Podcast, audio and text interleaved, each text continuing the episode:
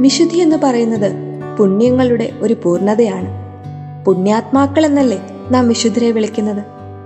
അങ്ങനെയെങ്കിൽ പുണ്യങ്ങൾ അഭ്യസിക്കാൻ നാം എന്തൊക്കെയാണ് ചെയ്യേണ്ടത്?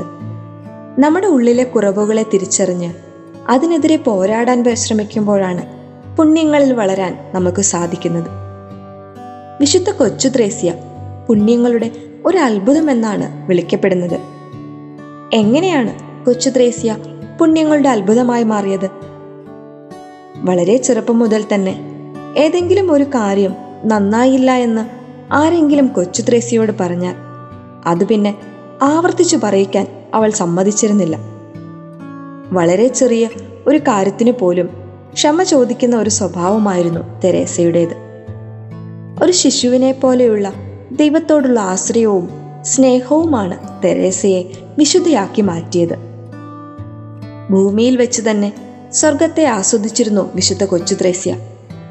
പുണ്യവതി പറയുന്നുണ്ട് പുണ്യപരിപൂർണത അടങ്ങിയിരിക്കുന്നത് മറ്റുള്ളവരുടെ കുറ്റങ്ങൾ സഹിക്കുന്നതിലും അവരുടെ ബലഹീനതയിൽ ആശ്ചര്യപ്പെടാതിരിക്കുന്നതിലും അവരുടെ ചെറിയ കഴിവുകളിലും സന്തോഷങ്ങളിലുമൊക്കെ പങ്കുചേരുന്നതിലുമാണെന്ന്. എന്റെ ദൈവമേ എനിക്ക് മുഴുവനും വേണം. പകുതി പുണ്യവതിയായിരിക്കാൻ ഞാൻ ഉദ്ദേശിക്കുന്നില്ല. എന്നായിരുന്നു കൊച്ചു തെരേസയുടെ പ്രാർത്ഥന. ആശയടക്കത്തിന്റെ സ്നേഹത്തിന്റെ സഹനത്തിന്റെ എളിമയുടെ കുറുക്കു വഴികളിലൂടെ ഈശോയുടെ കയ്യിലെ കൊച്ചു പന്താകാൻ ശ്രമിച്ച കൊച്ചു ത്രേസിയെ പോലെ ദൈവം നൽകാൻ ആഗ്രഹിക്കുന്നതൊന്നും നിഷേധിക്കാതെ ദൈവപരിപാലനയിൽ വിശ്വാസമർപ്പിച്ച് വിശുദ്ധമായ ഒരു ജീവിതം നയിക്കാൻ നമുക്കും പരിശ്രമിക്കാം. You are listening to heavenly voice from Karis youth